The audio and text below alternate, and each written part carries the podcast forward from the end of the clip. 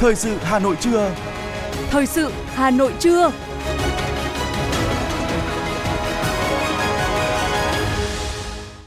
Kính chào quý vị và các bạn. Bây giờ là chương trình thời sự của Đài Phát thanh Truyền hình Hà Nội. Chương trình hôm nay có những nội dung chính sau đây. Thủ tướng Chính phủ Phạm Minh Chính dẫn đầu đoàn đại biểu cấp cao Việt Nam rời thủ đô Hà Nội lên đường dự hội nghị cấp cao Hiệp hội các quốc gia Đông Nam Á ASEAN, Hội đồng Hợp tác Vùng Vịnh GCC và thăm Vương quốc Ả Rập Xê Út từ ngày 18 đến ngày 20 tháng 10 năm 2023. Thành phố Hà Nội và thành phố Hồ Chí Minh chia sẻ kinh nghiệm hợp tác cùng phát triển. Sôi động thị trường hoa quà tặng dịp 20 tháng 10. Lễ hội áo dài du lịch Hà Nội 2023 diễn ra từ ngày 27 đến 29 tháng 10 với nhiều hoạt động đặc sắc. Phần tin thế giới có những thông tin Liên minh châu Âu EU đã bắt đầu cuộc tập trận chung tại căn cứ Hải quân Rota ở miền Nam Tây Ban Nha. Nga hủy việc phê chuẩn hiệp ước hạt nhân cấm thử vũ khí hạt nhân toàn diện vì lý do đảm bảo an ninh quốc gia. Nhiều nước công bố viện trợ cho Gaza. Sau đây là nội dung chi tiết. Thưa quý vị và các bạn, hôm nay, Thủ tướng Chính phủ Phạm Minh Chính dẫn đầu đoàn đại biểu cấp cao Việt Nam rời thủ đô Hà Nội lên đường dự hội nghị cấp cao Hiệp hội các quốc gia Đông Nam Á ASEAN, Hội đồng Hợp tác Vùng Vịnh và thăm Vương quốc Ả Rập Xê Út từ ngày 18 đến 20 tháng 10 năm 2023 theo lời mời của Quốc vương Ả Rập Xê Út Salman bin Abdulaziz Al Saud. Chuyến công tác tới Vương quốc Ả Rập Xê Út lần này của Thủ tướng Chính phủ Phạm Minh Chính có ý nghĩa quan trọng, vừa cùng các nước ASEAN thể hiện tâm thế mới, độc lập, đoàn kết, phát triển, vừa củng cố tinh thần chính trị, nâng cao hiệu quả hợp tác giữa Việt Nam và Ả Rập Xê Út, qua đó góp phần củng cố quan hệ hợp tác giữa hai tổ chức quan trọng hàng đầu ở Đông Nam Á và vùng vịnh, thúc đẩy hợp tác, củng cố tin cậy chính trị, nâng cao hiệu quả hợp tác giữa Việt Nam, Ả Rập Xê Út. Chuyến công tác của Thủ tướng Phạm Minh Chính tiếp tục triển khai tích cực đường lối đối ngoại của Đại hội Đảng lần thứ 13, chỉ thị 25 của Ban Bí thư về đẩy mạnh và nâng cao tầm đối ngoại đa phương đến năm 2030, phát đi thông điệp về cam kết mạnh mẽ và đóng góp trách nhiệm của một Việt Nam hòa hiếu, chân thành, tin cậy, sẵn sàng tăng cường quan hệ hữu nghị, đối thoại và hợp tác cùng có lợi, xây dựng môi trường khu vực và quốc tế hòa bình, ổn định với các nước. Thưa quý vị thính giả, ngày hôm nay, đoàn công tác của Ban Thường vụ Thành ủy Hà Nội do Ủy viên Bộ Chính trị, Bí thư Thành ủy Đinh Tiến Dũng dẫn đầu đã có mặt tại thành phố Hồ Chí Minh để bắt đầu chương trình làm việc, trao đổi kinh nghiệm và hợp tác giữa Ban Thường vụ Thành ủy của hai thành phố. Đây là một sự kiện quan trọng và đầy ý nghĩa trong quá trình phát triển và củng cố quan hệ giữa hai địa phương lớn nhất của đất nước. Trong chương trình làm việc lần này, các nội dung sẽ được trao đổi bao gồm nhiều lĩnh vực, trong đó có công tác xây dựng tổ chức đảng, đoàn thể, nghiên cứu, đề xuất cơ chế chính sách đặc thù với Trung ương gắn với việc xây dựng luật thủ đô sửa đổi. Các nội dung khác sẽ được thảo luận bàn bạc để đưa ra những giải pháp hiệu quả và phù hợp với thực tế của hai thành phố, như về mô hình chính quyền đô thị, triển khai các công trình trọng điểm trên địa bàn thành phố, công tác kêu gọi, thu hút đầu tư và cải cách hành chính, cải thiện môi trường đầu tư kinh doanh, Hà Nội sẽ tham khảo những trao đổi chia sẻ trong cơ chế chính sách của thành phố Hồ Chí Minh về các lĩnh vực tài chính, xây dựng, trao đổi đề nghị thành phố Hồ Chí Minh cùng với thành phố Hà Nội đề xuất kiến nghị với Trung ương sửa đổi một số cơ chế, chính sách hiện nay còn bất cập, vướng mắc trong triển khai thực hiện về các lĩnh vực tài chính ngân hàng, công tác quản lý sử dụng tài sản công, công tác quản lý giá. Chương trình làm việc dự kiến diễn ra trong 2 ngày 18 và 19 tháng 10 năm 2023. Thông qua chương trình này, hai thành phố sẽ đưa ra những giải pháp hiệu quả và thực tiễn để đảm bảo sự phát triển bền vững của hai thành phố, đóng góp vào mục tiêu phát triển chung của đất nước. Thưa quý vị, thành phố Hà Nội và thành phố Hồ Chí Minh đều đang phát triển nhanh chóng, đều có những thành tựu và cũng đang phải đối mặt với nhiều thách thức trong việc xây dựng cơ sở hạ tầng và phát triển kinh tế. Cả hai địa phương đều có những ưu điểm và tiềm năng riêng. Việc học tập kinh nghiệm lẫn nhau trong việc triển khai các công trình trọng điểm giữa hai thành phố tạo ra những giải pháp tốt hơn để giải quyết các vấn đề và đảm bảo sự phát triển bền vững. Tại Hà Nội, thời gian gần đây, Đảng bộ, chính quyền và nhân dân thủ đô đã và đang thực hiện những công trình thế kỷ, kết nối trung tâm với các vùng kinh tế, mở rộng thủ đô theo các hướng, thúc đẩy phát triển kinh tế, đáp ứng nhu cầu phát triển của thành phố hoàn thiện toàn bộ đường vành đai 2 bằng việc chính thức thông xe, dự án cầu Vĩnh Tuy giai đoạn 2. Công trình hoàn thành đúng dịp kỷ niệm 78 năm ngày Quốc khánh và chào mừng 69 năm ngày giải phóng thủ đô. Đây là dự án giao thông trọng điểm nhằm giảm thiểu ùn tắc giao thông, đáp ứng nhu cầu đi lại của người dân. Kỷ niệm ngày giải phóng thủ đô mùng 10 tháng 10, Hà Nội khởi công dự án đầu tư xây dựng tuyến đường cao tốc Đại lộ Thăng Long, đoạn nối đến cao tốc Hà Nội Hòa Bình. Đây là dự án nhằm phát triển mở rộng thủ đô, đáp ứng nhu cầu vận tải ngày một tăng nhanh giữa trung tâm thủ đô với khu vực phía Tây và kết nối với tuyến đường Hồ Chí Minh. Đáng chú ý nhất, siêu dự án đường vành đai 4 vừa chính thức được khởi công vào ngày 25 tháng 6 năm 2023 với mục tiêu mở rộng không gian phát triển, phân bổ áp lực đô thị cho Hà Nội, góp phần hình thành nên chuỗi đô thị mới rất tiềm năng. Thành phố Hồ Chí Minh cũng đã đạt được những thành tựu đáng kể trong việc triển khai các công trình trọng điểm. Một trong những thành công đáng chú ý là việc xây dựng các công trình giao thông kết nối vùng đô thị, giảm thiểu tình trạng ùn tắc giao thông và tạo điều kiện thuận lợi cho việc di chuyển trong thành phố. Dự án vành đai 3 thành phố Hồ Chí Minh vừa được khởi công hồi giữa tháng 6, dự kiến hoàn thành và thông xe vào năm 2025 đóng vai trò chiến lược để hình thành mạng lưới giao thông liên kết các tỉnh thành, vùng kinh tế trọng điểm phía Nam. Đây là dự án mà hàng triệu người dân trong vùng kinh tế trọng điểm phía Nam mong mỏi sẽ giúp thúc đẩy phát triển kinh tế xã hội. Dự án đường sắt đô thị số 1 Bến Thành Suối Tiên hay còn gọi là tuyến Metro số 1 đã hoàn thành hầu hết các hạng mục, dự kiến sẽ đi vào vận hành giữa năm 2024. Dự án có chiều dài 19,7 km đi qua quận 1, Bình Thạnh, thành phố Thủ Đức, thành phố Hồ Chí Minh và thành phố Dĩ An, Bình Dương. Tuyến có 11 ga trên cao, 3 ga ngầm và một depot. Trong quá trình thực hiện các dự án trọng điểm, cả Hà Nội và thành phố Hồ Chí Minh đều đã rút ra được những bài học kinh nghiệm quý báu. Nói về những bài học kinh nghiệm trong quá trình thực hiện dự án, tiến sĩ Nguyễn Quốc Hiển, Phó trưởng ban quản lý đường sắt đô thị thành phố Hồ Chí Minh cho biết. À, trong quá trình à, triển khai cái à, tuyến đường sắt đô thị số 1 vừa rồi ấy, thì à, cũng rất nhiều bài học có thể được rút ra. Trước hết đó là công tác giải phóng mặt bằng. Việc này phải tiến hành trước không những mặt bằng ở trên mặt đất mà kể cả mặt bằng ở dưới không gian ngầm cũng phải được ờ, chuẩn bị kỹ để ờ, ờ, tránh cái trường hợp vừa thi công vừa phải giải phóng mặt bằng nó ảnh hưởng đến tiến độ. Thứ hai là cái công tác quản lý hợp đồng đối với các dự án lớn đều ký hợp đồng theo cái các hợp đồng chuẩn quốc tế. Do vậy thì việc chuẩn bị kỹ cái hợp đồng ngay từ giai đoạn đấu thầu, thương thảo hợp đồng cũng như ký kết hợp đồng À, đều phải chặt chẽ à, và phải rất là rõ ràng, minh bạch.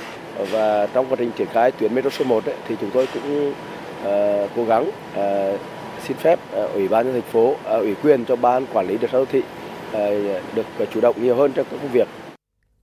trên cơ sở những thành tựu và bài học kinh nghiệm này, hai thành phố sẽ có những trao đổi, học tập lẫn nhau trong chương trình làm việc kỳ này để tiếp tục cùng nâng cao cơ sở hạ tầng, đáp ứng nhu cầu phát triển, mang lại lợi ích cho nhân dân và đóng góp vào sự phát triển bền vững của cả đất nước. Thưa quý vị và các bạn, liên quan đến việc người dân khu đô thị Thanh Hà đang gặp khó khăn trong đời sống và sinh hoạt do thiếu nước sạch, Ủy viên Bộ Chính trị, Bí thư Thành ủy Hà Nội Đinh Tiến Dũng yêu cầu Ban cán sự Đảng, Ủy ban nhân dân thành phố tập trung bằng mọi biện pháp nhanh nhất cấp nước sạch sinh hoạt trở lại và có giải pháp đảm bảo ổn định lâu dài cho người dân khu đô thị Thanh Hà. Tinh thần chỉ đạo của Thường trực Thành ủy là tập trung cấp nước khẩn cấp bằng xe tét hoặc các biện pháp phù hợp khác đáp ứng ngay nhu cầu sinh hoạt tối thiểu của người dân, không để người dân phải lấy nước từ xa, từ nhiều nguồn khác nhau, không đảm bảo an toàn vệ sinh. Bí thư Thành ủy Đinh Tiến Dũng yêu cầu Ban cán sự Đảng Ủy ban nhân dân thành phố chỉ đạo Sở Xây dựng làm đầu mối chủ trì, phối hợp với quận Hà Đông và huyện Thanh Oai cùng các đơn vị liên quan tập trung xử lý các khó khăn vướng mắc, các vấn đề phát sinh liên quan, giải quyết nhanh nhất để cấp nước trở lại cho khu đô thị Thanh Hà. Có giải pháp bảo đảm ổn định lâu dài như xây dựng trạm cấp nước, cải tạo hệ thống mạng, kết nối điều tiết từ các nguồn khác nhau – Trường hợp có khó khăn vướng mắc vượt thẩm quyền giải quyết phải báo cáo ngay với thành phố để tháo gỡ, kể cả vướng mắc về quy hoạch. Bí thư Thành ủy Đinh Tiến Dũng cũng yêu cầu quận ủy Hà Đông, huyện ủy Thanh Oai chỉ đạo các cấp các ngành địa phương bám sát, phối hợp chặt chẽ với các bên liên quan để giải quyết khó khăn vướng mắc, sớm cấp nước lại cho khu đô thị Thanh Hà, chủ động kịp thời hỗ trợ chăm lo cho đời sống người dân có khó khăn về nước sạch sinh hoạt. Đồng thời, đề nghị Ban cán sự Đảng, Ủy ban nhân dân thành phố ra soát tình hình cấp nước sạch sinh hoạt trên toàn địa bàn, có biện pháp chủ động bảo đảm cấp nước ổn định, tăng nhanh tỷ lệ hộ gia đình được dùng nước sạch sinh hoạt cho khu vực phía Nam thành phố. Bí thư Thành ủy Đinh Tiến Dũng yêu cầu Đảng đoàn Hội đồng nhân dân thành phố, Ủy ban kiểm tra Thành ủy, Thanh tra thành phố có biện pháp giám sát, kiểm tra, thanh tra trách nhiệm các cơ quan liên quan theo tinh thần chỉ thị số 24 ngày 7 tháng 8 năm 2023 của Ban Thường vụ Thành ủy, không để tình trạng đùn đẩy, né tránh sợ trách nhiệm, làm chậm trễ giải quyết các vấn đề liên quan.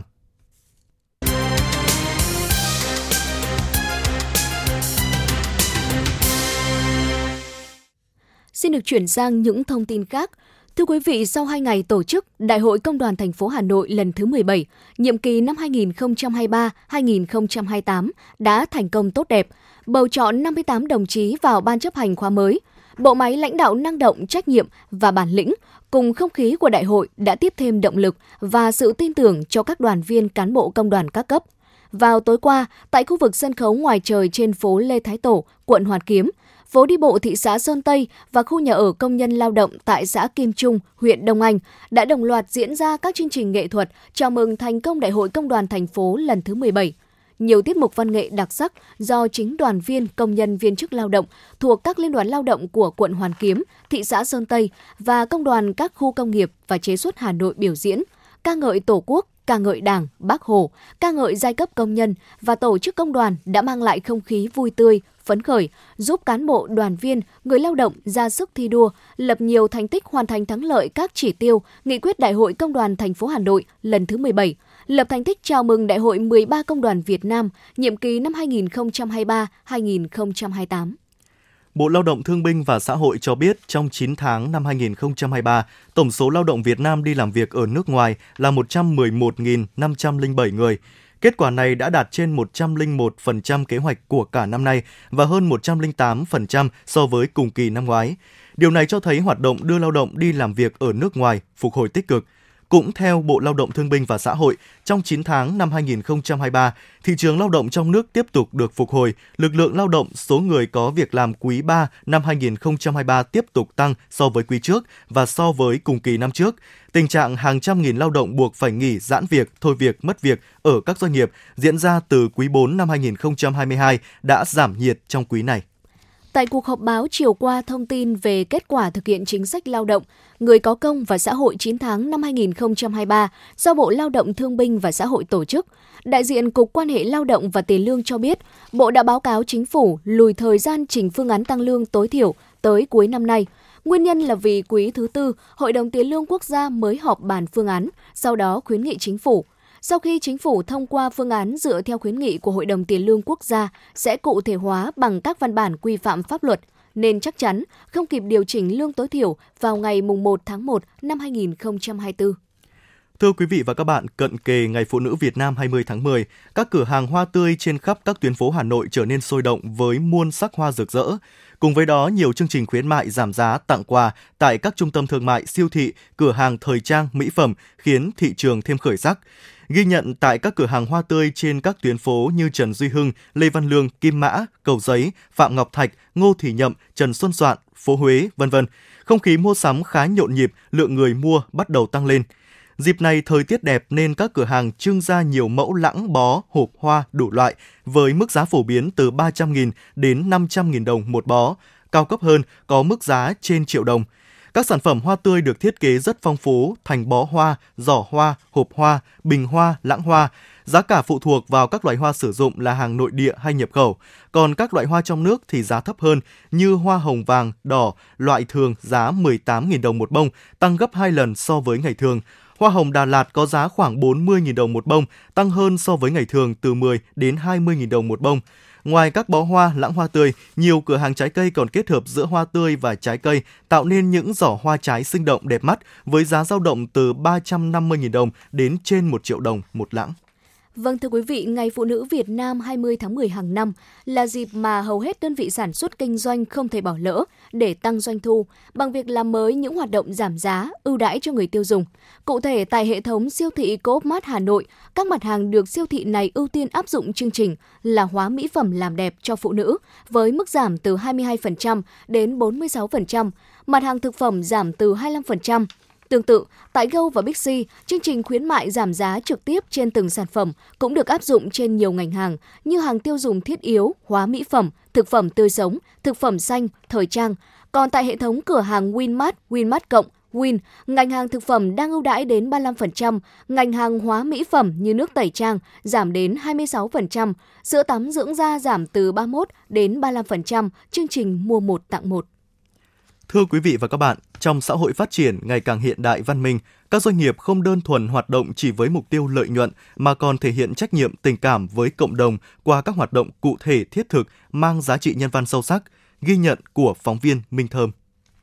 Là hộ cận nghèo, thu nhập chủ yếu từ mấy xào ruộng, lại hay đau ốm thường xuyên, nên cuộc sống của bà Trần Thị Năm ở thôn Đồng Bảng, xã Đồng Thái luôn thiếu trước hụt sau. Nhiều năm nay, gia đình bà phải sống trong căn nhà chật trội, xuống cấp nghiêm trọng, nhưng không có điều kiện tu sửa nên đã ảnh hưởng rất lớn đến cuộc sống sinh hoạt hàng ngày, đặc biệt là vào mùa mưa bão. Được sự giúp đỡ của các ban ngành, gia đình bà đã khởi công xây dựng ngôi nhà mới có diện tích 90 m2. Thông qua Đảng ủy khối và Hiệp hội Doanh nghiệp huyện Ba Vì, Công ty Cổ phần Sữa Ba Vì đã hỗ trợ 30 triệu đồng nhằm góp phần giúp đỡ gia đình bà Năm ổn định cuộc sống, an cư lạc nghiệp. Bà Trần Thị Năm, thôn Đồng Bảng, xã Đồng Thái, huyện Ba Vì cho biết. Gia đình tôi có cái căn nhà nó ở lâu năm rồi nó rột nát, thì bây giờ được sự gì quan tâm ở bên ờ, doanh nghiệp huyện Ba Vì, ở bên ờ, hội ờ, nông dân đã giúp đỡ gia đình hoàn cảnh để làm cái gian cửa gian nhà cho các cháu nó ở để đỡ rột nát. Là một trong những đơn vị đi đầu trong hoạt động từ thiện vì an sinh xã hội, nhiều năm nay công ty cổ phần sữa Ba Vì không chỉ chia sẻ với những hoàn cảnh khó khăn, ủng hộ các quỹ nhân đạo từ thiện mà còn hỗ trợ người chăn nuôi bò sữa vốn vay, đồng thời hỗ trợ thu mua sữa cho 200 hộ dân, giúp nông dân nuôi bò sữa có thu nhập ổn định. Ông Lê Hoàng Vinh, giám đốc công ty cổ phần sữa Ba Vì cho biết. Chúng tôi rất là chú trọng đến cái vùng nguyên liệu. Chính vì uh, chú trọng cái vùng nguyên liệu cho nên là công ty cũng uh, đưa ra cái giải pháp là, là nhất là bao tiêu uh, toàn bộ cái sản lượng sữa của bà con nông dân trong cái vùng chăn nuôi trọng điểm của huyện Ba Vì cũng như các cái tỉnh phụ cận. Thứ nhất là chúng tôi tập huấn kiến thức cho bà con chăn nuôi rồi ờ, có những giai đoạn ờ, ừ, giai đoạn đầu thì chúng tôi hỗ trợ một ờ, phần vốn vay không lãi cho bà con chăn nuôi và ký hợp đồng bao tiêu toàn bộ cái sản phẩm đó. Thế thì ngoài ra thì chúng tôi phối hợp với trung tâm phát triển chăn nuôi Hà Nội thì cũng đã hỗ trợ các cái giống cỏ, máy vắt sữa hầm bioga, túi ủ chua và một số các hạt giống cỏ có năng suất cao. Hội Doanh nghiệp huyện Ba Vì có trên 50 hội viên, cộng đồng doanh nghiệp doanh nhân đã có sự phát triển mạnh mẽ cả về số lượng, quy mô và chất lượng, đóng góp vào thực hiện các mục tiêu phát triển kinh tế xã hội, giải quyết việc làm cho hàng nghìn lao động, đóng góp cho ngân sách nhà nước hàng trăm tỷ đồng. Ngoài mục tiêu sản xuất kinh doanh thì công tác an sinh xã hội từ thiện nhân đạo luôn được các doanh nghiệp quan tâm. Đây cũng là cách để doanh nghiệp thể hiện tinh thần sẻ chia và trách nhiệm đối với cộng đồng, nhằm lan tỏa những giá trị nhân văn và coi việc thực hiện an sinh xã hội là một phần trong văn hóa doanh nghiệp của mình, với nhiều cách làm khác nhau như xây nhà cho hộ nghèo, trao tặng quà Tết, khám và cấp phát thuốc miễn phí, đồng hành cùng học sinh đến trường, ủng hộ các công trình phúc lợi xã hội, tham gia xây dựng nông thôn mới, đô thị văn minh đã tạo ra giá trị của doanh nghiệp, chia sẻ với cộng đồng trong văn hóa của doanh nghiệp. Từ năm 2004 đến nay, Hội Doanh nghiệp huyện đã tham gia ủng hộ hàng chục tỷ đồng cho các hoạt động an sinh xã hội trên địa bàn. Ông Ngô Văn Phúc, Chủ tịch Hội Doanh nghiệp huyện Ba Vì cho biết. Cộng đồng doanh nghiệp nói chung và đặc biệt ờ, trong đó có cộng đồng doanh nhân Ba Vì cũng gặp rất nhiều khó khăn và chúng tôi cũng rất là tích cực tham gia các hoạt động thiện nguyện trên địa bàn của huyện và vùng lân cận. À, ví dụ như các chương trình ờ, xây nhà tình nghĩa à, cho các hộ có hoàn cảnh khó khăn và gia đình chính sách hay là các cái xuất quà Tết cho người nghèo à, đặc biệt là cái chương trình tham gia cái quỹ khuyến học cho các cháu học sinh nghèo vượt khó trên địa bàn. Ờ, cùng với việc đó thì đặc biệt nhất là cái công tác ờ, hỗ trợ đoàn kết ờ, trong nội bộ của các doanh nghiệp doanh nhân thúc đẩy nhau như là chương trình tiêu thụ, ưu tiên tiêu thụ sản phẩm của nhau này, hay là hợp tác cùng với nhau để vươn ra cái thị trường mới về thị trường lớn thì chúng tôi đã làm rất là tốt các việc đó. Các hoạt động an sinh xã hội là cách cho đi để doanh nghiệp thể hiện giá trị của chính mình, tạo ra những lợi ích xã hội dài hạn, bền vững. Chính vì vậy, hoạt động từ thiện đã được nhiều doanh nghiệp hoạch định mang tính chiến lược và dù với phương cách nào đi nữa, sự sẻ chia của doanh nghiệp Ba Vì với cộng đồng cũng đều là những bông hoa đẹp nở từ những tấm lòng thơm thảo.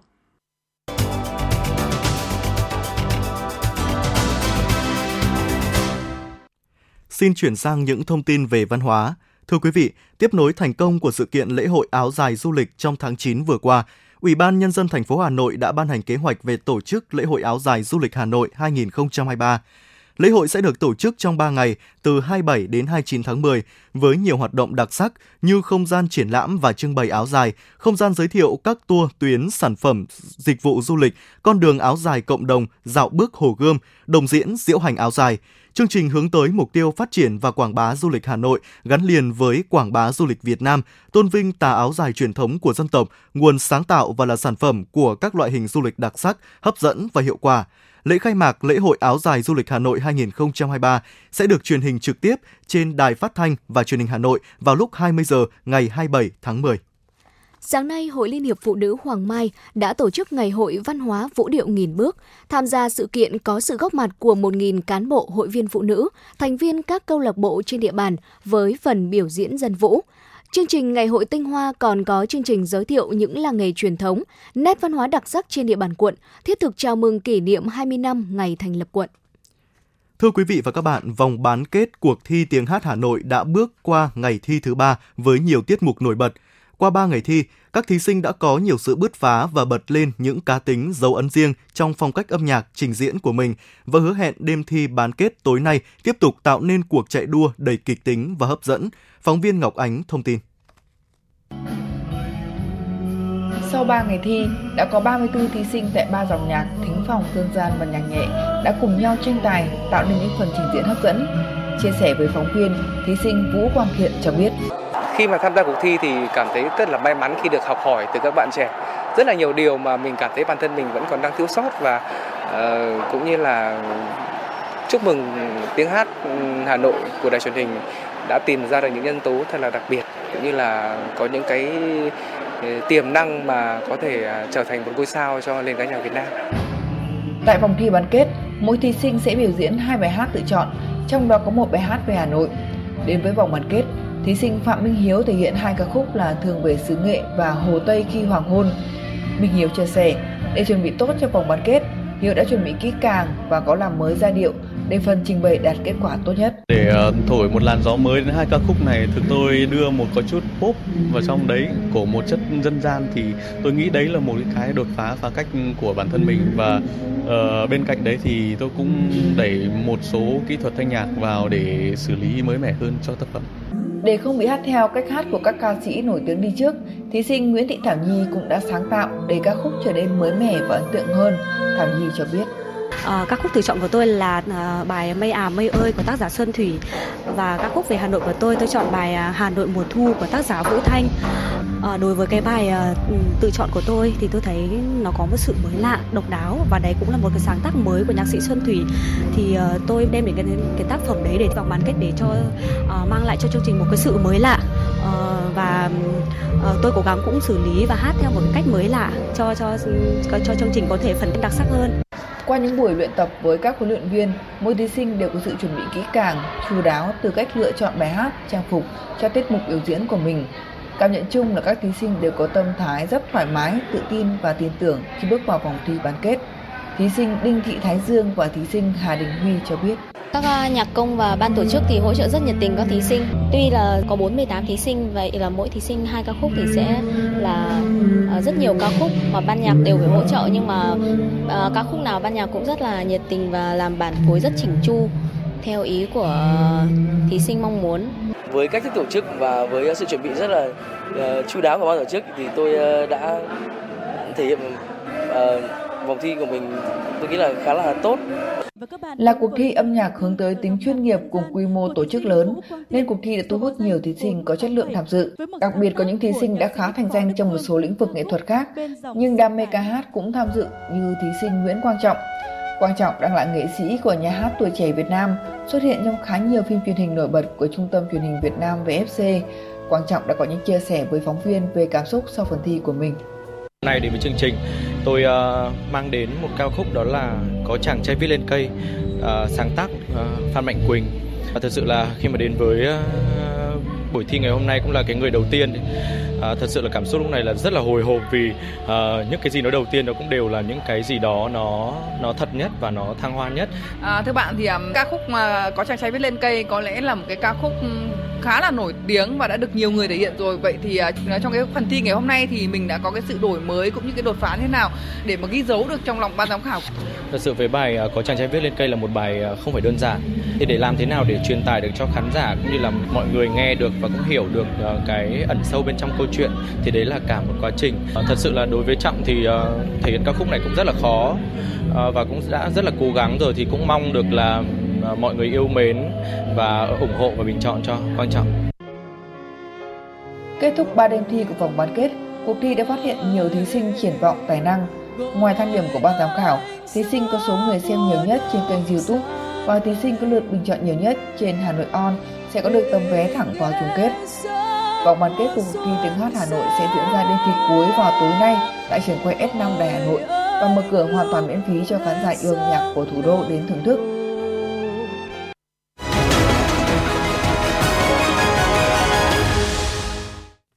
Quý vị đang nghe chương trình thời sự của Đài Phát thanh Truyền hình Hà Nội. Xin chuyển sang những thông tin quốc tế. Thưa quý vị, sáng nay 18 tháng 10, tại thủ đô Bắc Kinh của Trung Quốc đã diễn ra lễ khai mạc diễn đàn cấp cao hợp tác quốc tế vành đai và con đường lần thứ ba với sự tham dự của nhiều nhà lãnh đạo từ hơn 130 quốc gia và 30 tổ chức quốc tế, trong đó có Chủ tịch nước Việt Nam Võ Văn Thưởng.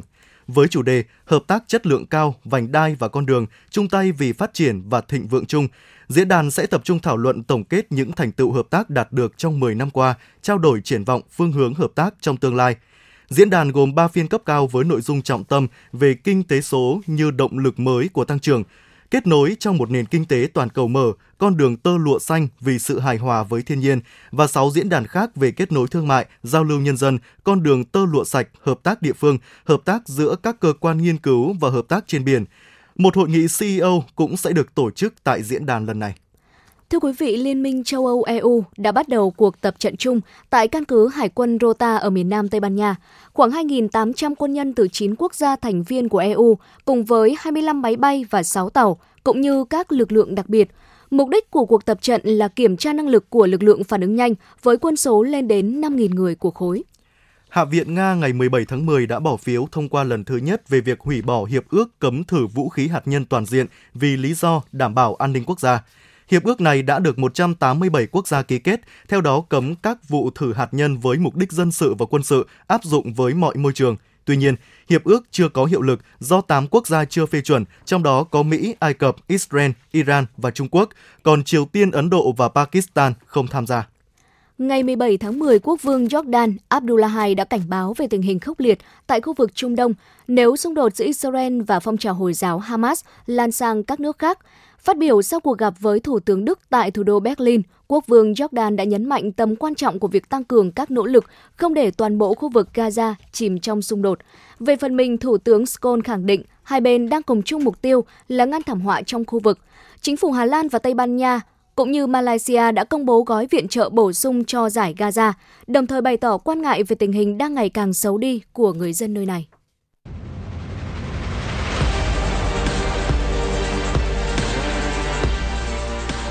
Bản tin thể thao Bản tin thể thao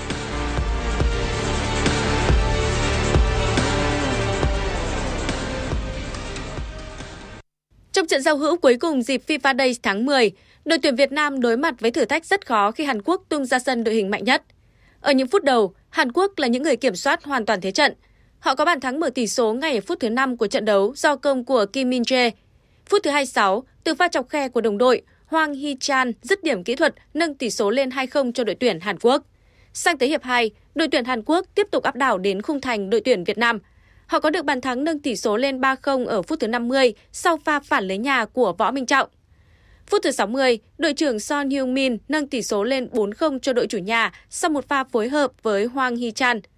Phải nhận 4 bàn thua và một thẻ đỏ của Bùi Hoàng Việt Anh, các cầu thủ đội tuyển Việt Nam vẫn thể hiện tinh thần thi đấu quả cảm. Những phút cuối trận, đội tuyển Hàn Quốc có bàn thắng nâng tỷ số lên 5-0 nhờ pha lập công của Lee Kang-in sau pha phối hợp với Son Heung-min. Phút thứ 85, cầu thủ số 17 vào sân thay người ghi thêm một bàn thắng, ấn định tỷ số 6-0 chung cuộc cho trận đấu. Chiều qua, đội tuyển U18 Việt Nam dưới sự dẫn dắt của huấn luyện viên trưởng Hoàng Anh Tuấn đã về đến Hà Nội, kết thúc hành trình tham dự giải giao hữu quốc tế tại Hàn Quốc.